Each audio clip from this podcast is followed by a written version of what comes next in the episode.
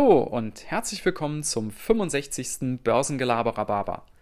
Ja, Freunde, da ging letzte Woche ja mal ein richtiger Aufschrei durch die Dividenden-Community. Ähm, Jens Rabe hatte ein, hatte ein Video veröffentlicht äh, mit dem reißerischen Titel Passives Dividendeneinkommen, alles Lüge. Ich verlinke euch das mal in die, in die Show Notes, wer das selber nochmal anschauen will. Ja, und was hat er da erzählt?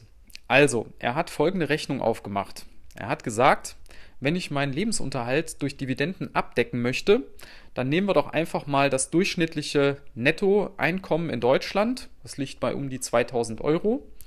Wenn ich das durch Dividenden raushaben möchte, jeden Monat, dann müsste ich zum Beispiel in den SP 500 ähm, 1,4 Millionen investieren, äh, weil der hat eine Dividendenrendite von 1,6 Prozent und äh, dieses Geld, das hat er so nicht gesagt, aber das war letztlich die Aussage, dieses Geld äh, hat man halt in der Regel nicht.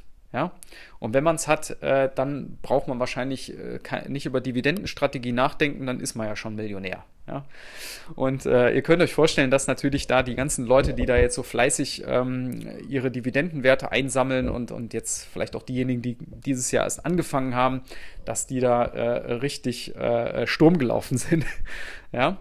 Weil er hat eben gleichzeitig noch gesagt, ähm, dass es bessere Optionen gäbe. Zum einen sollte man lieber sein aktives Einkommen steigern und zum anderen äh, gäbe es eben noch die Möglichkeit, äh, über Optionsscheine ähm, das Ganze deutlich äh, besser machen zu können. Und das äh, hat schon so ein gewisses Geschmäckle, auch aus meiner Sicht, weil der Jens Rabe eben äh, Seminare für Optionsscheinhandel anbietet. Und das klang schon sehr nach Werbeveranstaltung. Ja. Ähm, und er hat natürlich auch äh, das wirklich sehr, sehr krass rübergebracht. Er hat auch gesagt, Leute, lasst das Träumen sein mit diesen ganzen Dividenden, das bringt nichts. Und ich verfolge ihn ja jetzt schon länger und ich muss ehrlich sagen, das ähm, klang vor einiger Zeit noch ganz anders. Da hat er das sehr positiv äh, gewertet mit diesen ganzen Dividenden und man bekommt ja da Cashflow und das ist doch super. Ja? Also das klang für mich schon sehr nach ähm, Bashing von dieser Strategie, um halt seine eigene Sache da zu verkaufen. Ähm, aber lass uns noch mal so ein paar Punkte durchgehen, die er da gebracht hat. Also, wo er aus meiner Sicht durchaus recht hat, ist, dass er gesagt hat, äh, das geht nicht von heute auf morgen. Ja, also man braucht da sehr, sehr lange äh, Zeit, um äh, ein Dividendeneinkommen aufzubauen und eben auch sehr viel Geld. Und das ähm, muss man berücksichtigen. Ja. Ähm, ich glaube aber, wie gesagt, durchaus, dass die meisten Leute, die das machen, sich dessen bewusst sind. Ja, dass das eben Jahrzehnte braucht und nicht von heute auf morgen geht. Wo er auch recht hat, ist, dass er gesagt hat, es kann auch mal wie in diesem Jahr so laufen, dass einige Firmen Dividenden kürzen oder sogar ganz streichen. Eines der prominentesten Beispiele äh, dieses Jahr war sicherlich Disney. Die haben ihre Dividende jetzt bis auf weiteres äh, ausgesetzt und es sieht ganz danach aus, als würden die das äh, gar nicht wieder aufnehmen, weil nämlich jetzt die ersten Hedgefonds schon sagen, Leute, lasst das bleiben, investiert das lieber in euer Geschäft. Also solche Dividendenkürzungen und Streichungen, die muss man berücksichtigen, aber auch da glaube ich, dass das, ähm, dass man da, wenn man sich einen gewissen Puffer damit einplant, dass man das durchaus ähm, äh, geregelt kriegt. Ja. Das dritte, und da denke ich auch, da ist was dran, ist eben der Punkt äh, passiv. Ist das so passiv? Dass ich da so am Strand sitze, er hat ja dieses Beispiel, ich sitze da am Strand und dann kommt das Geld nur so angeflogen. Ja, ich musste nichts mehr tun. Und das glaube ich eben auch nicht. Ähm, der, der Christian Veröhl hat das mal schön beschrieben. Der ist ja, lebt ja von seinen Dividendenaktien ähm, und äh, der sagte auch, also so passiv ist das nicht. Ich muss ja nach wie vor äh, diese Unternehmen auch im Blick behalten. Ich muss mal Geschäftsberichte lesen. Ich muss gucken, ähm, stimmt das ähm, Geschäftsmodell noch? Werden nach wie vor Dividenden gezahlt? Wie sieht die Zukunft aus? Und dann muss ich vielleicht auch mal umschichten äh, und, und, und. Also so passiv ist das eben nicht.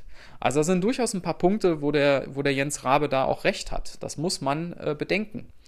Aber ich glaube, dass äh, zum einen die Dividendeninvestoren da nicht so blauäugig sind, wie er das da zum Teil hingestellt hat. Zum Zweiten ist es ja so, dass diese Leute gezielt ähm, Aktien raussuchen, die eine deutlich höhere Dividendenrendite haben als diese 1,6 Prozent von dem, von dem SP-Index. Also nehmt nur mal so die Klassiker Procter Gamble, ähm, Unilever oder, oder eine Coca-Cola, die haben circa 3% und das heißt, entsprechend natürlich auch, dass ich deutlich weniger da drin investieren muss, um auf das Geld zu kommen. Ja? Ähm, und äh, zum Zweiten glaube ich auch, dass die Leute sich dessen durchaus bewusst sind, zumindest die meisten, hoffe ich mal, ja, dass das keine Sache von zwei, drei Jahren ist, ja, sondern dass das äh, Jahrzehnte dauert.